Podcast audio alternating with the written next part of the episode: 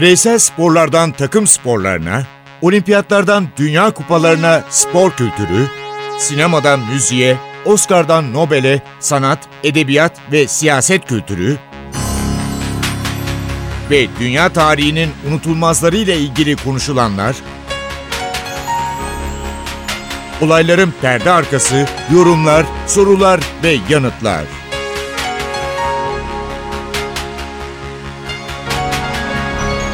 Ercan Taner ve Mert Aydın'la Ateş Arabaları başlıyor.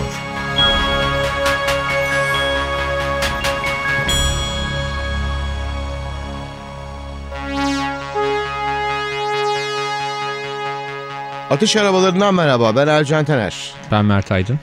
Sizlerle birlikteyiz. Çok büyük bir facia yaşadık Türkiye olarak. Maden faciası. Ve hala onun üzüntüsünü yaşıyoruz. İşçi kardeşlerimize bir kez daha rahmet diliyoruz. Ailelerine sabırlar diliyoruz.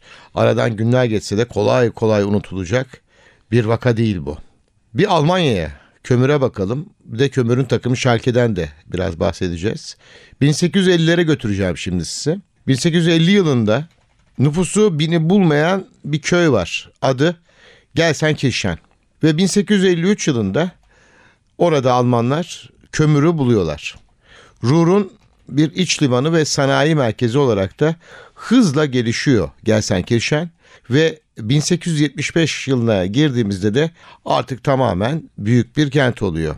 1928 yılında iki kasabayı içine alıyor. Daha sonra kent içinde hızla büyüyen madencilik akımıyla nüfus hızlı bir şekilde yükseliyor. Gelsenkirchen bir şanssızlığı İkinci Dünya Savaşı sırasında bombaların büyük hedefi oluyor ve tamamen yok oluyor Gelsenkirchen. Savaş sırasında bu bombalarla 1944 kişi hayatını kaybediyor.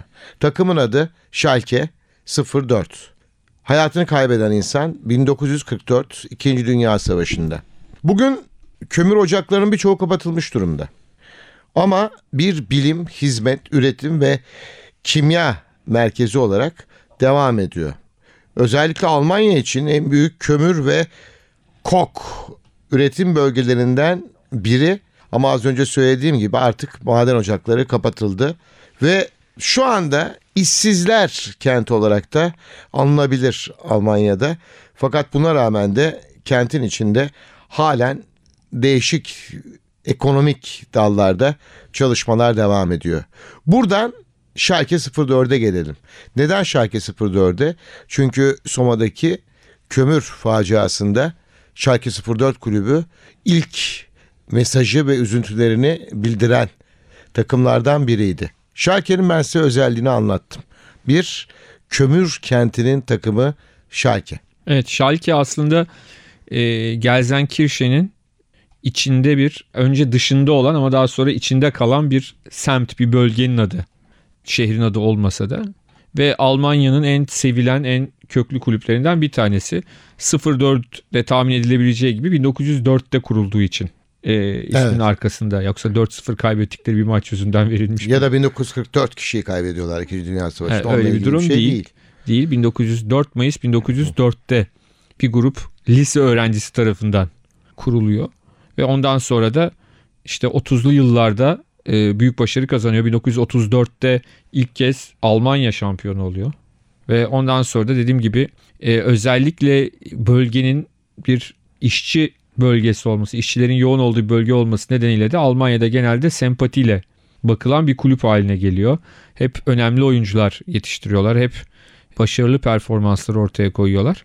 Ve günümüze kadar geliyor. Özellikle de son yıllarda hep şampiyonluğu son haftalarda, son dakikalarda kaybeden e, ve bir türlü şampiyon olamayan takım olarak tarihte yerini aldı. E, herhalde en bunlardan e, ünlü olanı 4 dakika boyunca şampiyon olduklarını zannettikleri hmm. sezon.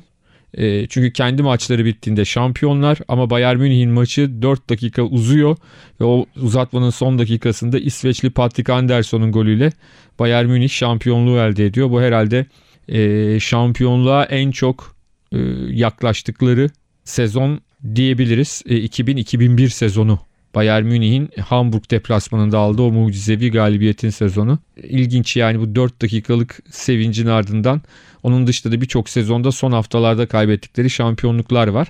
En son 1958 yılında yani Bundesliga öncesinde diyelim e, şampiyonlukları var. Tam kaç 56 yıl olmuş. Bayağı bir son süre geçmiş. şampiyonluklarını. Fakat özellikleri şu tabii. Madencilere verdikleri destek. Bir madenci takımı. Birçok Türk de orada yaşıyor biliyorsun. Çünkü Gelsenkirchen'de bu e, madenlerle ilgili olarak işte Altın Top kardeşler da o bölgenin e, direkt Schalke'de başlamadılar futbol ama o bölgenin çocukları diyelim. O yüzden Türklerden de bayağı bir şey var ne derler orada yaşayan var. E, Avrupa seviyesinde e, 1997'de dönemin UEFA kupasını finalde iki maçlı finalde Inter'i penaltılarla mağlup ederek kazandıkları bir e, UEFA şampiyonu. O UEFA şampiyonunun şöyle de bir özelliği var. Aynı yıl Şampiyonlar Ligi'ni de Schalke'nin ezeli rakibi Borussia Dortmund kazandı. Yani Ruhr bölgesi havzası dediğimiz o işte madenlerin çok olduğu havzada. Aslında büyük bir rekabet var iki takım arasında ama o sezon Avrupa kupaları Ruhr'dan e, dışarıya çıkmadı. E, iki ezeli rakip iki Avrupa kupasını kazandılar. 97 yani o bölge için çok önemli ve şey bir yıl, uğurlu bir yıl diyebiliriz. Evet. Kömür deyince akla futbolda Türkiye'de ne gelir diye Mert'le konuştuk. Şimdi sanayi kentleri var tabii ki. E, Şu anda Karabük Spor var. Yine çok önemli bir sanayi kenti ve işçi kardeşlerimizin yaşadığı. Ama en başarılarından biri 1945 yılında kurulan bir kulüp. Kömür Spor. Kulübün adı Kömür Spor. Nerede kuruluyor? Zonguldak'ta kuruluyor. Ve 1966 yılında bu takım ikinci lige çıkıyor. O zaman hep beraber oturuyorlar, konuşuyorlar ve diyorlar ki kulübümüzün adı Zonguldak Spor olsun. Türk futbolunda çok önemli bir yeri var Zonguldak Spor'un. Dünya karmasında yer alan İsa vardı. Futbolcumuz. Ve Zonguldak Spor'un oyuncusuydu. Dünya karması hatırlıyor musun? Forma Evet. giymişti. Fenerbahçe'de daha sonra oynadı. Evet Fenerbahçe'de Milli oynadı. takımın oyuncusuydu. Zonguldak Spor'da yine 80'li yıllarda Fuat Yaman hatırlıyorum. Muammer vardı savunmada. Önemli bir oyuncuydu. Onu hatırlıyorum. Şöyle bir özelliği var. Yine madenci kardeşlerin e, işbirliğiyle Zonguldak Spor büyük başarılara imza attı. Herkes Zonguldak Spor'a yardım ediyordu. O alın teriyle yardımlar geliyordu. Ve Zonguldak Spor tam 14 yıl Türkiye Ligi'nde, 1. Ligi'nde yer aldı. En büyük başarılarından biri de e, üçüncülük. O zaman 1979-80 sezonunda ligin üçüncüsü oldu ve 1981-82'de yine devam etti. Dördüncü oldu. Fakat ondan sonra inanılmaz bir düşüş başladı. Kulübün ekonomisi bozuldu. İnsanların ekonomisi bozuldu.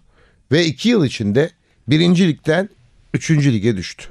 ve daha sonra daha da şey, Zonguldak Kömür Spor adına geri döndüler öyle söyleyelim. Evet. Ee, çok zorlu, çok e, kötü dönemler geçiriyorlar. Tabii şunu da söylemek lazım. Ee, demin diyoruz ya ikinci oldu, üçüncü oldu, pardon üçüncü oldu ve dördüncü oldu dedik. Ancak o dönemlerde Türkiye'den 3 Avrupa Kupası'na zaten birinci, e, birinci Şampiyon Kulüpler Kupası'na, ikinci UEFA Kupası'na, Kupa Şampiyon'da kupa galiplerine gidiyordu. Yani lig üçüncüsü olup Avrupa'ya gidemiyordunuz. O yüzden de Zonguldak Spor dördüncü olunca da gidemiyordunuz. Kupayı kazanmadınız. İki büyük sürece. başarısına rağmen Avrupa'ya Hemen. Avrupa'ya gidememe gibi bir talihsizlikle karşı karşıya kaldı. Ee, Bunun da altını çizmek gerekiyor. Ama 80'lerin e, ortalarına kadar ligimizin zor deplasmanlarından bir de sahası falan da zemini de enteresandı. Ee, zor Sonra zemin yapıldı. Bir sezonun Tabii, tabii. devre arasını deplasmanda oynadı. şeyi ve hala yani gözümün önünde şu anda o stadyum hani o eski haliyle e, sen maç anlattın mı orada? Çok. Radyoda meşhur. Çok maç anlattım orada. Bayağı maç anlattım. Kışın soğuk olur. Ama Zonguldak'ın içi çok güzeldir onu söyleyeyim. E tabii E, o bölge çok hani güzeldir. Batı Karadeniz de yani hani genelde Karadeniz öyle. Batı Karadeniz ormanlarıyla şeyleri güzel bir yerdir zaten. Şimdi de 3. lige yükseldi yine Evet. amatörden. Evet bakalım o bir yükseliş O olacak. geliş Ya çok ilginç. Öyle çok kulüp var. devam edecek. Öyle çok kulüp var. Yani geçmişte e, şimdi adı Süper Lig olan o dönemin birinci liginde önemli yerlere gelmiş. Hani biz çocukken şey geyiği vardı. İşte Vefa vardı, şu vardı, bu vardı diye. Hani biz de geçmişten Sakarya Spor, Zonguldak Spor, Artık rahatlıkla buna Kocaeli Spor'u Kocaeli da bunların Spor. Hani- arasına evet. yerleştirebiliriz. Yine Sakarya ile Kocaeli'yi hala gençlerden hatırlayan vardır da e, bir süre sonra onlar da azalacak. Az- Adana Demirspor. Evet. dönemin Ama Adana önemli- Demirspor en azından hep o şeylerde kaldı yani. Ee, iki lig arasında falan gitti geldi. Daha da hani amatöre kadar inmiş inmedi. Ee, ama umarım da inmez yani. Çok ciddi. Bunlar çok kö- köklü kulüpler ve köklü şehirlerin kulüpleri. Öyle söyleyeyim. Bunlar içinde tabii Bolu Spor da var. Evet. Birçok yıldızı. Rıdvan Dilmen, Sercan, Necdet, Trabzonspor. Halil İbrahim. Halil İbrahim. Birçok oyuncu bu takımda forma giydiler. Zonguldak Spor'un da böyle bir özelliği var. Ve her zaman için şunu söyleyebiliriz. Destekle ayakta kaldı. Ee, Ve bir madenci takım olarak da halen bence devam ediyor. Yalnız şeyi düşünüyorum Ercan abi aklıma geldi. Zonguldak Spor Avrupa'ya katılsaydı o dönemde düşünsene bir Batı Avrupa takımıyla eşleşti. O spiker Zonguldak'ı nasıl okurdu ben onu çok merak ediyorum. Zonguldak diyebilir İşte miyim? abi enteresan olabilirdi. Bir de Zonguldak Spor tur atlayabilir. Yardım iste, isterlerdi muhtemelen. Yüzde yüz. Yalnız takım şunu söyleyebilirim. e, o yıllarda iyi sonuçlar alabilirdi. Yani evet ve de e, senin de söylediğin gibi bu kömür madenleri sayesinde de e, bir sempati toplayan bir takımda onu söylememiz Evet. lazım herhalde. Programlarımızda e, genelde konuşuyoruz. Tavsiye ederim. Emil Zola'nın e, en iyi eseri var. Dün akşam biraz araştırdım. Germinal. Germinal. E, Gerard Depardieu'nun oynadığı bir film vardır. Eğer e, sayın dinleyicilerimizden bunu izlemeyen de varsa kitap Kitaba bana ağır gelir Evet. e, denirse Germinal'de performansı çok iyi Gerard Depardieu'nun. Aa, onun dışında da yine tavsiye edilebilecek e, filmler ve kitaplar var. Vadim o kadar yeşildi ki. Evet. O da hem filmiyle geç klasik filmiyle kitabıyla e, yine madencilerin yaşamını e, en iyi şekilde anlatıyor. Yine çocuk romanı olarak benim küçüklüğümden hatırladığım Kimsesiz Çocuk. Evet. e, bir Fransız e, romanı sonra onun da filmi falan yapıldı ama hani o çok zor onun filmini bulmak e, ulaşabilmek ama onu da e, en azından çocukları okutup o madencilerin yaşamını ve yaşadıkları zorlukları anlatan çok enteresan kitaplardan bir tanesiydi. Şimdi Germinal nasıl bir kitap diye merak eden olursa e, Emil Zola'nın bence en iyi eseri. Bilmiyorum sen ne düşünüyorsun? Öyle de kabul ediliyor edebiyatçılar Yani tarafından. tamamını okumadım eserlerin ama e, çok iyi bir kitap olduğunu Ya ben filmi de lazım. izledikten sonra Hı hı. filmden bayağı etkilenmiştim. Hı Ee, Fransız yine edebiyatının en iyi romanlarından biri olarak gösteriliyor. İşte bence de Victor Hugo'nun Sefilleri en iyilerinden biri olarak aklıma geliyor. Orada tartışabiliriz tabii de. Ama madem öyle diyorlar Fransız edebiyatının en iyi romanı tabii ki saygı göstereceğiz. Ama romanın konusu 1860'larda Kuzey Fransa'da maden işçilerini anlatan bir kitap. Hı hı. Onu söyleyeyim. Merak eden olursa tabii 1860'lara gidiyor ve e, gerçek öyküyü konu edip onu roman, roman haline getiren, bir kitap haline getiren Emil Zola'dan bahsediyoruz. Evet. Etkileyici bir kitap. Kitabın karakterleri, kitabın içindeki konu. Ya bilmiyorum okumayı sevenler için tavsiye edebilirim ben Evet. bu tarz kitapları. Aynen öyle. Yani çok zor bir iş madencilik. İster kömür, ister işte bakır, linyit ne yaparsanız yapın. Yerin altına iniyorsunuz. Altın. Ee, Hiçbir şey fark altın etmiyor. fark etmez. Yani çok çok zorlu bir iş olduğunu rahatlıkla söyleyebiliriz. Evet. Buradan Akdeniz'e gidelim bence. Ve önce biraz Barcelona konuşalım. Çünkü Barcelona'daki değişiklikler, eski oyuncusu Luis Enrique'nin teknik direktör olması, Messi'nin kalması ve kulübün birkaç oyuncu dışında Messi de bunların içinde. E, Messi, Neymar, Fabregas bile bu isimlerin dışında kalıyor. Xavi'ye de saygı duyuyoruz alacağı karara diyorlar. Her oyuncusunu transfer ede ve verebileceğini açıklaması e, bence bu haftanın en çok konuşulması gereken konulardan biri. Evet. Tabii Luis Enrique çok enteresan bir adam. Yani evet Luis Enrique e, Barcelona'da 8 yıl futbol oynadı. Ardından Barcelona B takımını çalıştırdı ama aslında o da Katalan değil. Evet. Asturias bölgesinden hı. diyelim. Sporting Gijon'da e, kariyerine başlayan ve daha sonra Real Madrid'e transfer olan bir oyuncu. 5 yıl Real Madrid'de oynadı. Bu dönemde olimpiyat şampiyonluğu kazandı. E, onun dışında e, İspanya milli takımında e, görev yaptı. Ama daha sonra Barcelona'ya gidişi ciddi şekilde tepkiyle karşılandı. Çünkü bu tepkiyle karşılanmasının nedenlerinden bir tanesi de şu. Aslında Figo da çok büyük tepkiyle karşılanmıştı ama biliyorsun Figo saha içinde çok fazla rakip takım taraftarını kızdıran bir adam değildir. Yani hiçbir zaman Figo acayip hareketler yapmaz seyircilere karşı. Tabii. Yani sakin bir adamdır. Sakin olduğu için aslında e, olay bir yerden sonra da bitti. Ama Luis Enrique öyle biri değil. Yani gol attıktan sonra e, her türlü enteresan hareketi yapabilir. Ve Reallileri en çok kızdıran şeylerden biri de bu. Yani Luis Enrique'nin pek de sempatik davranmıyor olması e, Real Madridlilere daha sonraki e, 8 yıllık Barcelona kariyeri boyunca. E, enteresan bir şey. Yani bir anlamda Simeone'ye benzer bir yanı var. Nasıl Simeone de sağ kenarında takımın e, 12. oyuncusu gibi daha doğrusu türbünle saha arasındaki aracı gibi davranıyor. Biraz Luis Enrique'nin de öyle bir şeyi var. Ge- Ruhu geçen var. Televizyonda da yaptığımız seninle beraber bir programda konuşmuştuk. Geçtiğimiz yılda. Ee, Barcelona'nın tarihine baktığın zaman İspanyollar yok sadece. 1899 yılına dönelim. Gamper diye bir adamcağızın önderliğinde İsviçreli İngiliz ve İspanyol bir grup bir araya geliyorlar ve Barcelona'yı kuruyorlar. Evet aslında Gamper'in adı da Kamper. Yani e, Hans Kamper daha sonra Katalanca'da Joan Gamper haline geliyor.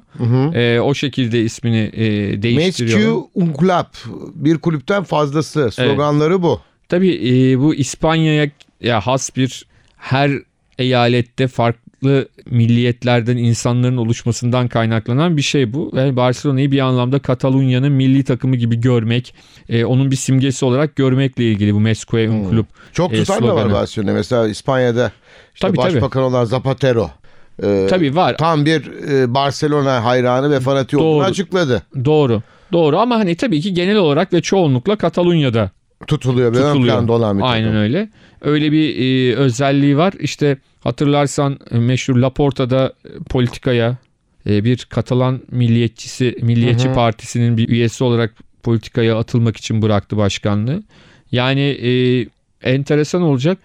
Luis Enrique bir de Barcelonalılar için şöyle derler şehirdekiler için. İlk bakışta bunu birkaç kişiden duydum. İlk bakışta Barcelona'ya gittiğinde ve de Madrid'e gittiğinde daha çok Barcelona'da sıcak kanlı insanlar olduğunu düşünürsün ilk etapta. Hı hı. Ama bir süre o, e, ikisinde de kaldığında seni daha çabuk kabul edenler Madridlilerdir derler. Yani Barcelona'da o Katalan milliyetçiliği çok kolay Orada sıcak gözüküp sıcaklardır ama hani ama seni, seni, kabul etmezler. Evet. Ben sana katılıyorum. Evet. İki kenti de gördüğüm için Madrid e, daha başka.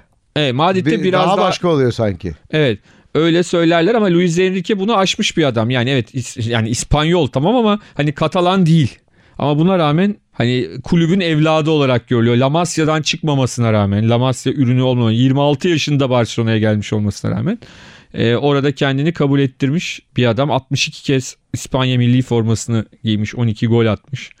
Barcelona'da 8 yılda 73 gol atmış e, bir oyuncudan bahsediyoruz.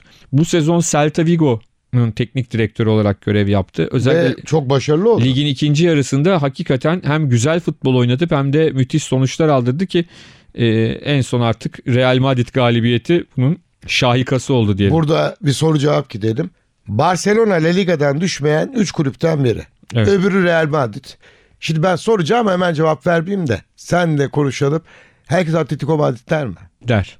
Ama düştü. Ama Atletico Madrid düştü. Öbürünü anlatsana. Öbür kulüp hangisi? Bilbao. Evet Bilbao. Bilbao aslında çok ilginç bir şey var. E, Real Madrid ve Barcelona'dan da önce bu e, İspanyol futbolunun bir numarası olan kulüp Atletik Bilbao. O da adından anlaşılacağı üzere Atletik'ten İngil- İngilizler tarafından kurulmuş bir kulüp. Orada da kendilerince şöyle bir formül var. Basklı olmayan, Bask bölgesinden olmayan hiçbir oyuncuyu oynatmıyorlar. Evet. Bu e, önemli bir duruş diyelim. E, Ve kesinlikle bu konuyla ilgili şu ana kadar hiç taviz vermedi. Şöyle ama şöyle bir numara yaptıkları söyleniyor. E, Çünkü Bilbao biliyorsun bir endüstri şehri, fabrikaların olduğu. E, İspanya'nın her yerinden göç dağılıyor o anlamda. Yani bazı oyuncuların e, Bilbao'da oynayan geçmişte de bugün de bazı oyuncuların aslında kökenlerinin tam anlamıyla baskı olmadığı ama Bilbao'da doğdukları için böyle bir e, çaktırmadan bask gibi kabul edildikleri de söylenir. O da doğru. Ve e, ama Real Sociedad başta birçok kulüp de Bilbao'ları pek sevmez. Çünkü Atletik Bilbao doğal olarak yabancı oyuncu alamadığı için ne yapacak? E, bütün oyuncular da Bilbao'da doğmadığına göre e, başta Real Sociedad olmak üzere e, Bask kulüplerinin altyapılarına saldırıyor ve Ve Orada- oradan oyuncular alıyor. oradan oyuncular alıyor. E, bu da bölgede Atletik Bilbao'ya karışık duygular beslenmesini beraberinde getiriyor. E, geçen sezondu galiba e, bir haber gazetelerimizde çıkmıştı. Bayağı bir gülmüştük. E, Burak Yılmaz'ı Atletik Bilbao istiyor diye. Hmm, hatta biz yayında sabah acaba işte bir izleyicimiz Burak Yılmaz bilmiyoruz acaba Bask kökenli mi falan diye espriler yapılmıştı. Ee, ilginç yanı teknik direktörler de buna çok dikkat etmiyorlar. Teknik direktörleri arasında birçok yabancı var. Onu belirtmek lazım. Heinkes de çalıştırdı. Bielsa. Arjantin'de. Bielsa çalıştırdı Evet. geçmişte. Luis Fernandez çalıştırdı. Bu arada Demek ki teknik direktörü bulamıyorlar Mert. Onu söyle. Bulsalar onu da yapacaklar. e, bu arada tabii ilginç bir şey daha. Aslında İspanyol vatandaşı olmayan oyuncuları oldu mesela. Big Sant Lizarazu. Fransız milli takımının Evet. oyuncusu ama Lizarazu Fransa'nın Bask bölgesinden olduğu için Kabul edildi. o öyle e, şeye girdi ne derler e, takıma girebildi. E, yani günümüzde hani endüstriyel futbolun zirveye çıktığı bu dönemde hala böyle bir inat içinde bulunmak aynı zamanda hani bir taraftan çok Acaba entere- çok merak ediyorum. Sonuna kadar yaşayacaklar mı? yani bir yandan da saygı duyulması gereken de bir şey. Bir bir düşmeyen tek takım. Tabii bir yandan tutucu bir şey. Yani çok Evet. tutucu ve çok hani e, sevimsiz bir durum ama bir taraftan da ne diyelim Bilbao taraftarının normalin üzerinde takıma destek vermesini de sağlıyor. Stadlarını değiştirdiler. San Mames farklı bir görüntüye ulaştı. Ancak bu sezon çok iyi geçirdiler. Yani e, Şampiyonlar Ligi ön elemesi oynayacaklar. İlk Büyük bir girdi. ihtimalle de katılabilirler. Yani e, hatırlar İyi mısın? Galatasaray'la e, aynı gruba düşmüşlerdi. 97 98 98 99 sezonunda Galatasaray, Juventus, Hatırlarım. e, Atletik Bilbao ve Rosenborg herhalde tarihin en enteresan gruplarından biriydi. Neredeyse tüm takımların eşit puana geldiği işte e, Bilbao'da Galatasaray 1-0 kaybetmişti ve Çok talihsiz bir goldü. e, Guerrero'nun golüyle Evet. o dönem milli takımda da oynayan Guerrero'nun golüne 1-0 yenilmişlerdi. Hatta e, Hakan Şükür cezalı olduğu için Burak Akdiş oynamıştı forvette. O inanılmaz bir gol kaçırmıştı. E, bütün ihale onun üzerinde kalmıştı ama sonuçta Atletik Bilbao o dönemde Şampiyonlar Ligi lig ikincisi. Bir sezon önce lig ikincisi olmuştu Fernandez yönetiminde. Hiç yabancı oyuncu olmadan bunu yapan ender kulüplerden biri. Fakat ben tavsiye edeceğim bir yol değil bu. Az önce sen konuyu açtın ya endüstri haline gelmiş bir futbolda. Hayır biz hep altyapımızdan ya da çevre e, kentlerden baskı olan oyuncuları alacağız ve böylece yola devam edeceğiz. Böyle bir düşünce bilmiyorum bizde olsa o takım yaşayamaz sanmıyorum. Mümkün değil bence. Bu çünkü sistem oturmuş. Başka bir şey diyemeyiz herhalde. Var mı başka teşhis? Yok. Bilbao Başka bir için. şey diyemeyiz. Ha bu ileride gider mi gitmez mi nasıl? Bence gider? zor gidecek herhalde. Ama yani hala dayanıyorlar. E bunların sonunda bir de lig dördüncülüğü geldi. Yani Biz bakıldığında böyle dedik ki Avrupa şampiyon oluyorlarmış. Yarı final ve Olabilir, finale yükseliyorlarmış. burada tabii e, şunu söylemek lazım. E, dediğim gibi 30'lu özellikle 20'lerde 30'larda e, hatta 50'li yıllarda 80'lerin başında e, Atletik Bilbao'nun şampiyonlukları var. Evet doğru. Ama o dönemlerde tabii ki diğer kulüplerin Copa de- del Rey var. Tabii diğer kulüplerin o dönemlerde iki ya da üç yabancı hakları vardı en fazla zaten. Hani o yüzden çok sırıtmıyordu bu olay. Ama daha sonraki dönemde biraz e, sıkıntı olduğunu söyleyebiliriz. Bugün İspanya'dan önemli takımları konuşmaya devam ediyoruz. Bunlardan biri de Atletico Madrid. Geçmişi ve başarılarıyla ne dersin? Barcelona ve Real Madrid'den sonra en başarılı kulüp desem. Katılıyor musun? Öyle yani Bilbao'nun mesela lig şampiyonlukları çok ama hani Avrupa'da Bilbao dersen çok fazla bir şey yok. Var ama yani az var ama Madrid'in var ama. Atletico Madrid'in fazlasıyla var. Aslında Atletico Madrid de Bilbao'nun içinden doğmuş bir kulüp. Yani Bilbao'lu Evet. gençlerin Madrid'de O kurduğu. zaman hemen ona döneyim. 26 Nisan kuruluş günü de belli. 1903. 3 adet baskılı öğrenci Bilbao'yu kuruyor. Madrid'i. Pardon Madrid, Atletico Madrid kuruyorlar. Ve Atletico Bilbao'nun bir kolu olarak kurmuşlar. Zaten renkleri de aynı. Real Madrid'de bulunan tüm muhalif üyeler de bir anda Bilbao'yu da sevenler Atletico Madrid'e geçiyorlar. Böyle bir hikaye var. 1921 yılına kadar Atletik Bilbao ile bağlılarmış Mert. Evet. Onu biliyorsun. Ve ilk stadyumlarının adı da Metropolitano. 1966'da geçmişler bugün statlarına Vicente Calderon'a. Ve yeni stat yapılıyor şu anda. Vicente Calderon'dan da ayrılacaklar büyük bir ihtimalle. Evet. Ee, İkinci Dünya Savaşı öncesinde de 30'ların sonunda da e, hava kuvvetlerinin takımı oluyorlar. Atletico Aviasyon adıyla Hmm. e, bir süre geçiriyorlar. Hatta 1940 ve 41'de 2 yıl üst üste şampiyonlukları var İspanya Ligi'nde. E, toplam 10 lig şampiyonluğunu 10. şampiyonluktu bu e, son kazandıkları. Ondan önceki 1995-96 sezonunda. Ondan önce de ondan 19 yıl önce 76-77'de bir şampiyonluk var. E, bakıldığında çok ilginç e, bir şey var. İlk 4 şampiyonluğu şöyle hani 39-40 sezonu ve 40-41'de üst üste. Sonra 49-50-50-51 yine üst üste. Sonrakiler öyle olmamış ama sonuçta bakalım gelecek sezonda e, öyle bir şey olacak Az önce mı? söylediğin gibi 1996'da hem ligi alıyorlar hem de İspanya Kral Kupası'nı aynı sezon içinde kazanma başarısını gösteriyorlar. Ama işte küme düşüşleri, düşüşleri de çok Hazin. kısa süre içinde gerçekleşti. Ee, Başkanlarının hapse girmesi, daha sonra hayatını kaybetmesi. evet Jesus Sil herhalde tarihin gördüğü en orijinal başkanlardan, bir biri. tanesiydi. Aslında kendisi Marbella tatil beldesinin belediye başkanıydı.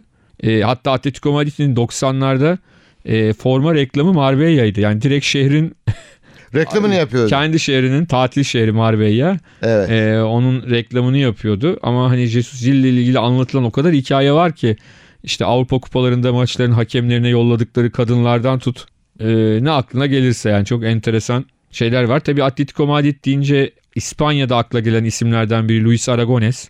Hem futbolcu olarak hem teknik adam olarak bir efsane olarak anılıyor. Hala da konuşuluyor. Bu yılki ölümünden sonraki e, törenler e, ve Unutulmadı. şeyler gösteriyor bunu bir kez daha. Önemli bir teknik adam.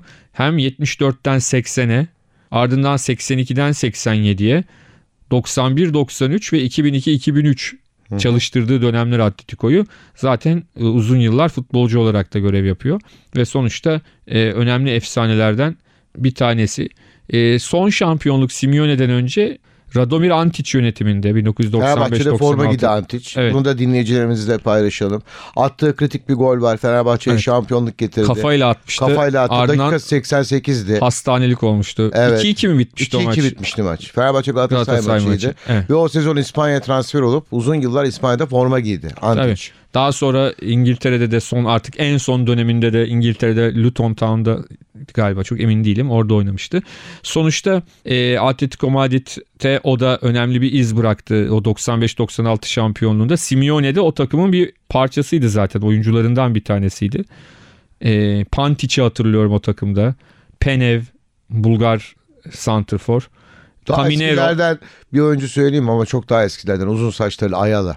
Evet o daha 70'li yıllara. 70'te. Evet. Saçlardan hatırlıyorum çünkü. tabii 2000'li yıllarda aslında yavaş yavaş e, bir çaba oldu. Avrupa'da e, UEFA'da başarılar elde edildi ama bu sezon artık zirveye çıktılar. Hem Şampiyonlar Ligi'nde final oynuyorlar hem de ligde şampiyonluk var. Çok ilginç. Arda Turan geldiğinden bu yana kupa kazanmadıkları sezon yok. Her sezon kupa kazanıyor. Tabii ilk sezon UEFA Avrupa Ligi kazanıldı. İkinci sezon Kral Kupası kazanıldı. Bu sezon lig şampiyonluğu belki de buna Şampiyonlar Ligi eklenecek. Yani hakikaten e, önemli bir şey. E, bunun dışında baktığımızda UEFA'da iki şampiyonlukları var 2010-2012. Kupa Galipleri Kupası'nı 1962'de kazandılar. Şampiyon kulüpler ya Şampiyonlar Ligi'nde e, 74'te final Bayern Münih'e kaybettikleri final var. E, bu O yılki ilk maçta evet 1-1. 1-1 son dakikaya 1-0 önde giriyorlar. Kaleye 25 metre mesafe Schwarzenbeck golü atıyor. Evet aslında o 1-1, olmasa ikinci tek maç maçla 4-0. bitecek. Evet, evet. Evet. E, o takım zaten ilginç. O takımda Aragones oynuyor. O takımda daha sonra Deportivo'dan tanıdığımız şam, Deportivo'yu şampiyon yapan Javier Irureta oynuyor. O takımın kalecisi de Reyna'nın babası. Reyna. Evet Reyna'nın babası Reyna Adı diyelim. yine Reyna. Evet, soyadı doğal olarak. E, Real Madrid'e geçelim. Kulüp 1902 yılında kuruluyor. E, bunu e, futbol severler mutlaka biliyordur Real Madrid'le ilgili olanlar ama 1920 yılında 13. Alfonso kral kulübe Real adını veriyor. Real. Yani krallık tacı. Hangi takımlar var İspanya'da? Real Sociedad var. Real Union diye bir takım var. Real Betis. Real Betis var ve Real Zaragoza, Zaragoza var. var. Evet. Bu takımlardan bir tanesi Real Madrid. Yani Real Madrid'in hep konuşuyoruz zaten. Geçtiğimiz sezonlarda hep işte e, geçmiş dönemlerde Franco'yla çok birlikte anılması var ama hani geçmişte onların da cumhuriyetçi başkanları, yöneticileri oldu ama 30'ların sonundan itibaren bir tasfiye sürecinde tamamen Santiago Bernabéu ve arkadaşlarının eline geçti diyebiliriz. Şu real kelimesinin İspanyolca karşılığını da paylaşalım. Kraliyet anlamına geliyor. Evet. Ya kraliyetin takımı anlamına geliyor. Evet. Böyle bir durumu var. Ee, Real Madrid hep genelde büyük transferler, sansasyonel transferlerin takımı diyebiliriz. 1950'lere baktığımızda e, bembeyaz formalarıyla beyazlar diye anılıyorlar. Los Blancos. Ama daha sonraki dönemlerde Los Galacticos diye devam ediyor. Şu anda da hala öyle mi acaba? Bunun sebebi de 9 kez Avrupa'nın en büyük kupalısını almaları ve 10. kupa içinde uğraşmaları. Evet aslında Florentino Perez'i e, geçtiğimiz hafta sonunda e, basketbolda Euroleague finalinde izledik. İlk şeyinden ne derler? Orada da çok ilginçti. Orada da kazanırsa 10. şampiyonluk olacaktı. Olmadı. Olmadı. Maccabi'ye e, yenildiler uzatmada. Bakalım bu kez orada öbür tarafta 10. şampiyonluk olabilecek mi? Şampiyon olsa bile Atletico Madrid o maçın favorisi de Real Madrid sonuçta. Tabii Ama tabii. tek maç olduğunda unutmamak lazım. Tek maçta her zaman her şey olabilir. 3 milyar 300 milyon dolarlık dünyanın en önemli markası olarak değerlendiriliyor. Bir ekonomik dev olarak değerlendiriliyor. Bunu da söyleyelim Real Madrid. Bu inanılmaz bir rakam çünkü. Hı hı. Ya bir e, sadece futbol kulübü değil tabii basketbol kulübü de var. Ama tam bir dünya markası. Ve dediğim gibi başarıdan başarıya koşan korkunç bir kupa koleksiyoncusu diyebiliriz Real Madrid için. Aynen öyle. Bu sene de Kral Kupası'nı kazandılar. Ee, ama herhalde Şampiyonlar Ligi kazanılmazsa Ancelotti sorgu odasına gider. Veda bile edebilir bence. Onu bilemem o da olabilir ama yani sorgu odasına gider yani onu belirtmek lazım. Bugün e, önemli kulüpleri konuştuk. Biraz kömür ve futbolla ilişkiyi değerlendirdik. En son Real Madrid'i, Atletico Madrid'i konuştuk. Ve müzik konuşmadık bugün farkındaysan. Evet. Bu özel bir gün çünkü devam ediyor hala. Artık önümüzdeki hafta bunu değerlendireceğiz. Ama sen yoksun galiba. Ee, Önümüzdeki hafta ben e, sayın dinleyicilerle birlikte olacağım. Ve bu programda e, tabii senin de istediğin e, konular varsa bu Mert'in konusu diye söyleyebilirim. Onu hafta içinde konuşuruz. Tamam okey. Tamam ben Ercan Taner. Ben Mert Aydın. Hepinize mutluluklar diliyoruz. Hoşçakalın.